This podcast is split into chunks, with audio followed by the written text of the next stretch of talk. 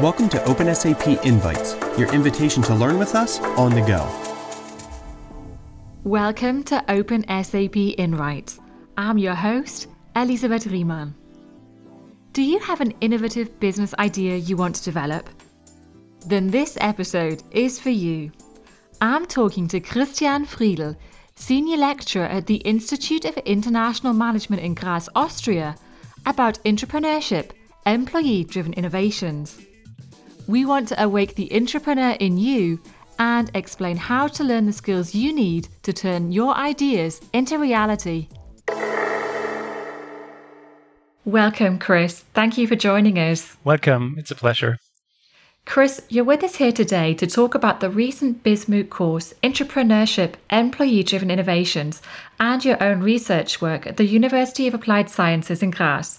To begin with, though, can you tell us about the BizMOOC Knowledge Alliance itself? Why was it founded and what's been achieved so far? Yes, of course. Uh, BizMOOC was an exciting European wide knowledge alliance with 11 countries involved. We had a project duration of three years from 2016 to 2018 and we started because we were excited about MOOCs, uh, but yet we didn't understand why they were not used for training or upskilling back then. And yeah, why MOOCs are not used to increase the collaboration between universities and businesses to overcome those challenges. Why do we not jointly offer education and training to fill the so called skills gap and the need for new ways of equipping the workforce of tomorrow? Yeah, and uh, many of those skills are found under the umbrella of entrepreneurship and intrapreneurship. The intra stands for employees who are innovating inside their companies. That's why we started BizMOOC, and yeah, it was easy to find allies. We had universities, businesses, small companies, corporates, networks, and the idea also connected well to the European agenda. That's why I submitted the project to an open call of a funding program and fortunately, yeah, we got selected, and that's how it started. That's amazing. Really excellent. And has your role with the BizMOOC Knowledge Alliance changed over time? Um, I mean, the, co- the collaboration went really well, but it was also challenging for one reason because we had a diverse set of partners, universities and businesses, and they work really different. And this was a challenge, but at the end of the day, this was also maybe the most enriching element because we could learn from both sides, different speed and things like that. So at the end of the day, that was um, something which changed significantly throughout the project duration, but only for the good. Mm-hmm. Chris, you describe yourself as an entrepreneur. Do you think there could be an entrepreneur in all of us? I think so. And um, I think when you compare an entrepreneur and an entrepreneur, I think there are many overlappings, but also differences. Of course, both types of people are um, innovative, but it is at least some studies say that, and it's maybe a bit stereotyped, but it is said that um, intrapreneurs prefer a more convenient um, or most secure working environment um, and uh, not such risk takers. But I think it's highly depends on the on the situation, and also this can change throughout time. So I think sometimes you carry more the entrepreneur in you, sometimes you're more the entrepreneur. That's really interesting. To inspire us and our own imagination, then, as potential intrapreneurs, what are some of your favorite examples of employee innovations that you've come across so far? I mean, there's a really long list, and we actually have collected more than 120 or more than 120 different examples in the MOOC. There are these major classic examples like 3M with the post-it note or Sony PlayStation. We have this in the, the course teaser. Um, or Google with Gmail, the Facebook like button, or also SAP. You have the 1 billion lives initiative or Open SAP itself. Um, but there are also nice little stories like in, in Starbucks in 2011, a smart barista started to write the names on the of the customers on the cups, and months later, this idea became um, true and became a standard in every store. Uh, one learner, the teacher um, of the MOOC, shared this story. Or, or, in Germany, there is there was a guy in the in the 90s, I think it was Robert Amlung or something. Um, he was working at the largest public German television station, ARD ZDF, And he actually recognized already in the 90s the potential of the internet for, for streaming of TV shows and having an online library on demand. And yeah, he was the first one. And he, he did one actually in his free time. And only many years later, the company decision makers were convinced as well. And yeah, look at the streaming market and business nowadays. Yeah, it's incredible. From humble beginnings, things take time to develop, but then they really come to fruition. Exactly. There's some really fascinating examples. So, Chris, let's now talk a little bit more about the course itself entrepreneurship, Employee Driven Innovations. What are some of your personal highlights from this course? Mm-hmm. Um, in terms of highlights, um, it's very hard to elicit one particular because honestly, everything was just really an amazing experience for me. It started with the collaboration with the great guys from OpenSAP that was really so professional and this but still working as with friends and allies. Uh, and then the course itself, the learners. Uh, I mean, my my boldest expectations have been surpassed. So many people, I think, in the meanwhile, more than five thousand people have enrolled for the course. There is more people as I will probably work with in my entire university career in one course. but but the numbers are only one thing. So. Um, all the great ideas and inputs which have been shared, uh, impressive experiences. There was so much mutual reinforcement between the learners. So many new connections have been made. That was so encouraging. I really got the feeling that we have created our own digital ecosystem and knowledge hub to, to the topic of intrapreneurship with this course. So I think, yeah, everything together, this was my highlight. Uh-huh. And uh, in terms of content, we started out pretty basic, but just elaborating on what intrapreneurship actually is, what are the benefits for the employer, the benefits for the employees, what are the pitfalls.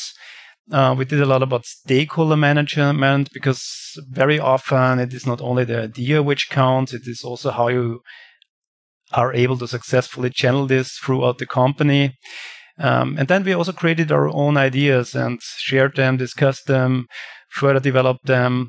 Um, so it was yeah super interesting to see, and I was, as I told you, blown away by the um, by all that inspiration and, and, and feedback which came from from that massive amount of people. Uh-huh. I can really feel the energy. And I think that fact that so many people enrolled in the course just really speaks for the content and how it resonates. There's so much potential, obviously, in every single person. Everyone has really good ideas and being taught how to channel that enthusiasm and know what to do next. It's just brilliant guidance. So that's fantastic. Um, you talked a little bit just now about the role of big companies, but why is intrapreneurship within big companies so critical? Um, yeah, I mean, it's uh, established companies struggle to survive in, in this disruptive, uncertain economic world in times like these even more. And the concept of intrapreneurship, this is, as I said, when, when employees start to innovate within their companies instead of leaving it, um, leaving them intrapreneurship is recognized as a promis- promising approach to, to mitigate these challenges. And yeah, companies can nurture their talents, they can avoid brain drain, they can establish new revenue streams, motivate their workforce, increase employee satisfaction, they can attract new talent, uh, employer branding, and so on. And of course, stay innovative. So there are a lot of benefits. On the other hand, I think it's easier said than being done companies oper- operate under a lot of pressure. Very often there's not time or room or flexibility available, but all that is needed for, for intrapreneurship to bloom. So organizational cultural stuff and very often it is not ready for this. Uh, there is so-called like silo silo mentality, which is preventing uh, cross-organizational collaboration and so on. But all that is needed. Um, so it's important to foster that. Uh-huh. And is it usual then within companies that there's a dedicated department that looks at employee innovations that supports intrapreneurship, or what's the usual setup? Not so much. I mean, a lot of examples we shared in the course, there were those typical bottom up, unstructured, undercover projects becoming successful in the end. But you only hear about the successful ones. So there, are, uh-huh. I don't, I don't know the, the number how many are not successful. Fortunately, in some forward thinking companies, there are already established procedures um, like you said, uh, dedicated uh, units which are nurturing, which are there to support the intrapreneurs. Because that's what you need. You need to nurture them from top down, but also bottom up. So you need to encourage learning from failure, flat hierarchies, uh, self responsibility, transparency, recognition, incentives, for example. It can start with an award, uh, but it can also be something like, yeah, we, we had done a voluntary training option. Um, so it's very important that we have this from top down and bottom up, um, that this is happening. And there are some really famous companies like 3M, also SAP has their intrapreneurship uh, center. Um, but in my regards, there are many companies which are not taking that topic seriously enough. And I think it can be a real game changer, especially in current times. Uh huh. I guess it's uncovered value. If they're not tapping into that potential, then it's a risk for them. Exactly, exactly. That's mm-hmm. fascinating. In a self test at the beginning of the course, learners can find out if they are intrapreneurs. Can you tell us a little bit about this self test and how it works? Mm-hmm. Uh, yeah. Um, we had a discussion uh, in um, in a previous iteration of the course, and people, yeah, discussed whether they're more entrepreneurs or entrepreneurs. So we we analyzed different studies and came across some stereotypes, of course. But uh-huh. we, we uh-huh. just drafted out of that a little questionnaire um, just to stimulate the discussion because you, of course, then get a result. Okay, on a scale from minus seven to plus seven, you end up with a score of plus three towards entrepreneurship, where, for example, minus seven is an entrepreneur. Um, so people came back with the result to the to the course and just uh, shared if they're yeah satisfied with that if they agree or not agree. Uh, we just use it as a stimulation. And it was super interesting. We also analyzed the, the results uh, i think more than 1000 submissions have been mm-hmm. taken of that um, survey. And the group score or the group mean was somewhat like plus three towards intrapreneurship. But we also had high level entrepreneurs and entrepreneurs in the course meaning they either had a score of maximum um, minus seven or plus seven. So the majority was rather in between, on the verge between entrepreneurship, but also the extremes were there. Um, but many learners then mentioned, and I fully agree with that, that this choice is highly influenced by situational factors, the, the specific context, or this might, of course, also change over time as well. And many, many of us and the learners would like to combine the benefits of, of both concepts to be in the, the comfortable situation to innovate but within a secure environment. Mm-hmm. Makes sense. I think that sounds to be key as well.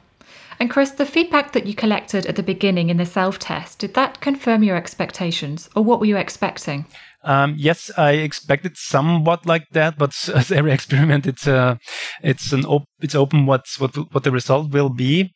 Um, but of course, if you label a training intrapreneurship training, uh, you can expect that's more likely intrapreneurs will show up, but we also had a lot of people from top management who just wanted to explore the topic and see uh, if this is a concept which could be interesting for their company as well.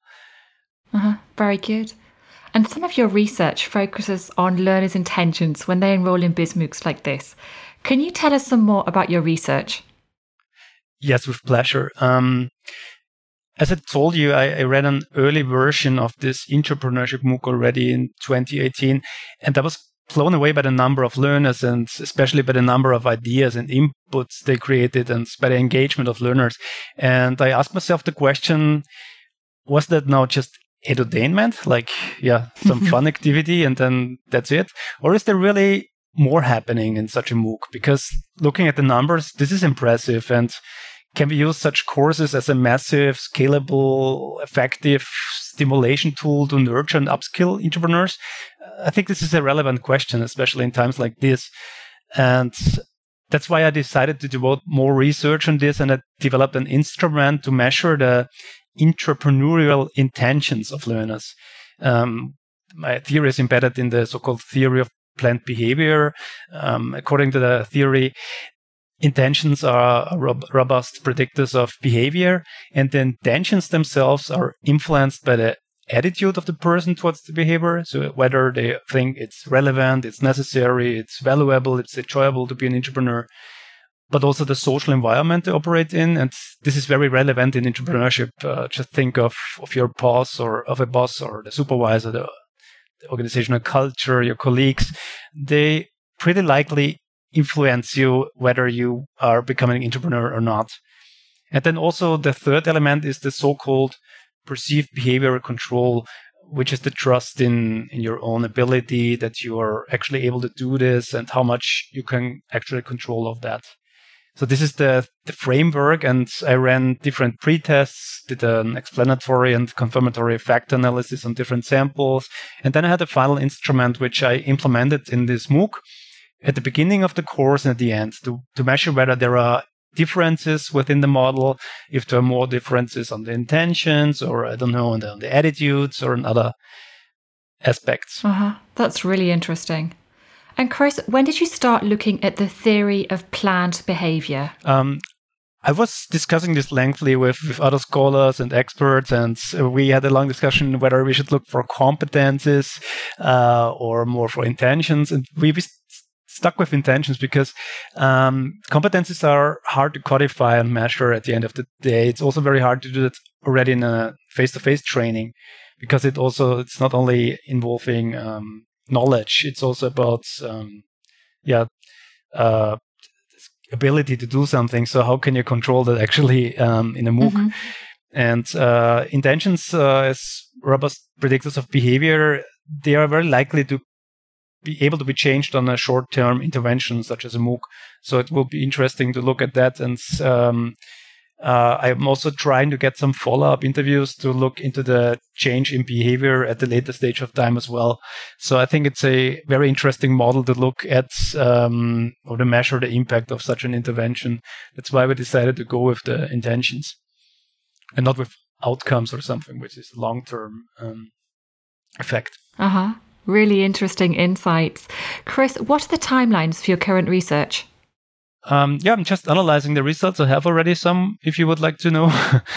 super... Just heading in that direction, but didn't want to put too much pressure on you right now. Um, but seriously, if you have insights that you could share with us right now, I know I would really love to hear those.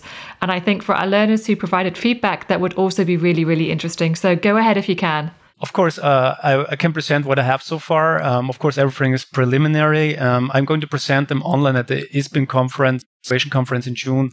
So I'm just in the stage of preparing everything. Um, and I have already some insights. It's not the final, final research to be published, but I already have some interesting things. Uh, the first thing was um, the results so far confirm the model assumptions. So you can see some changes um, happening. And the largest impact has been made on this item, which I explained, uh, the perceived uh, behavior control. There's a significant increase of 28%. Uh, and here, especially on skills and knowledge, which is not so much of a surprise because, of course, we, we nurture um, skills and knowledge with the course.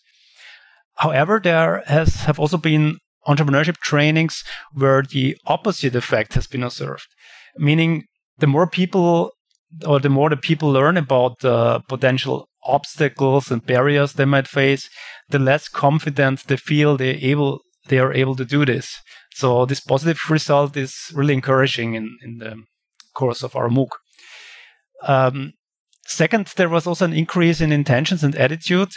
But what was interesting here is that both constructs were already far above average at course start and also larger than in the pretest and other studies which use similar items in an offline setting, in a not in a training setting. Can be explained because, of course, when you offer a voluntary training on intrapreneurship, people will sign up for the course uh, that are interested in the topic. But but this leads to another interesting finding. The MOOC could not only be a massive training instrument, but also a massive pre-selection instrument because there are so many studies um, failing or trying to implement measures how to identify intrapreneurs up front to find the mm-hmm. ones with potential and it's so hard to predict and there are stories of i don't know managers with mbas who yeah they were thought to be the, they're going to be the game changers um, but they, the they didn't because they didn't have the intentions to do so. They had a safe job and family or something at, at, their stage of career, so they weren't interested in that. Sure. Um, but then there was an yeah, R&D guy or an engineer who was short before retiring with no history in innovation, and he got switched on by such a training. So it's very hard to predict. But in a MOOC, you can offer this uh, large bottom up to everyone, basically, scalable, so it doesn't matter, uh, with low entry barriers. And the selection is done by the learners themselves. Those are interested, stay on board. The training can then be done in one process step. And I think that sounds very convenient, especially for large companies. Yeah, that's really good. And I think it's so motivating for the learners too to know what a big role they play there. Yeah, exactly. Yeah. yeah. There was one more finding, if there's time, I don't know. um, because uh, I think it's also quite interesting. Um, the only change, or, or in the only element in the model, there were no change was observed was in the subjective norms in the social environment.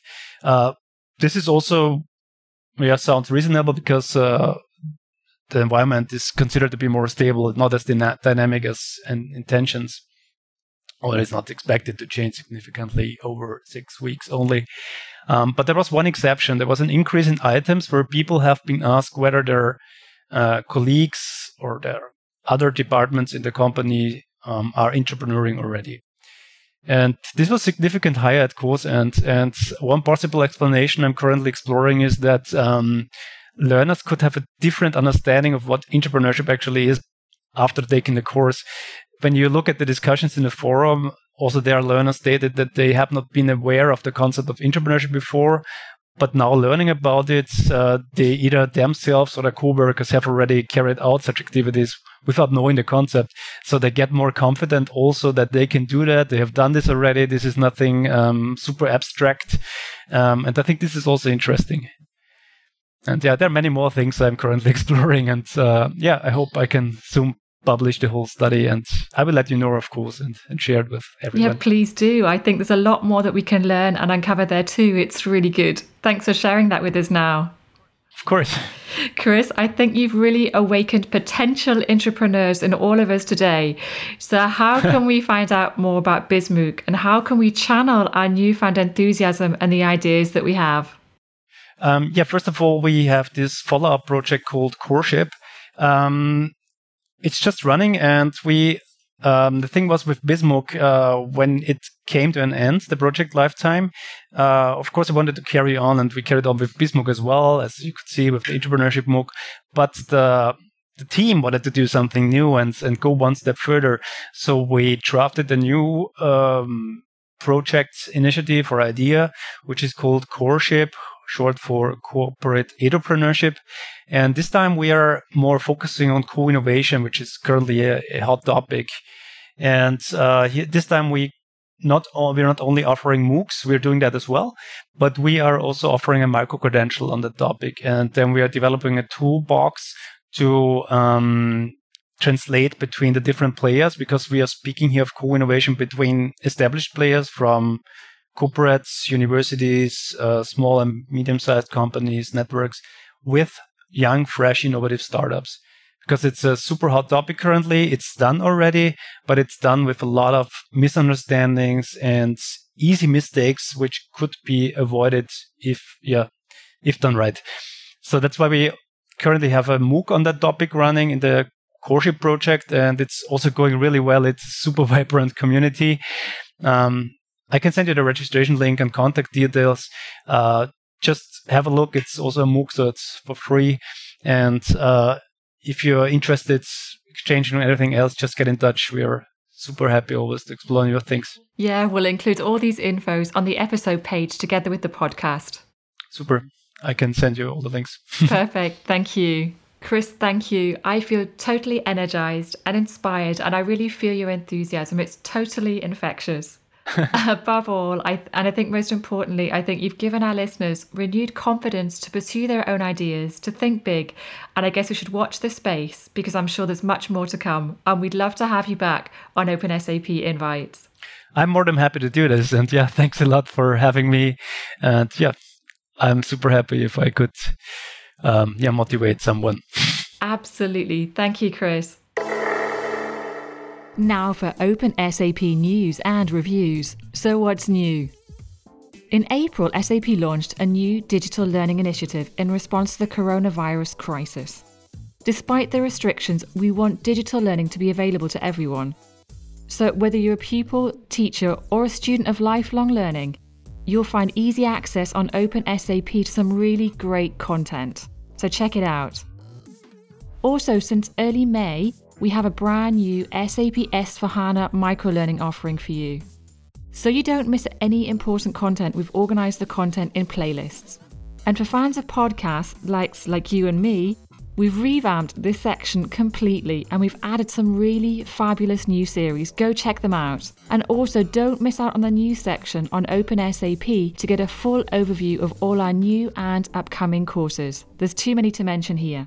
Now to the reviews. In April, we celebrated seven years of OpenSAP. Yes, seven. And five years of OpenSAP podcast. A massive, massive thank you to you, our learners. Without you, none of this would be possible. Also, we have a reminder for you. Please do not forget, we've unlocked our self paced courses from 2019 and 2020 for you until June 30th this year. This means you have until June 30th to complete the weekly assignments and your final exam to earn your digital badge and record of achievement. Please do not miss out on this opportunity.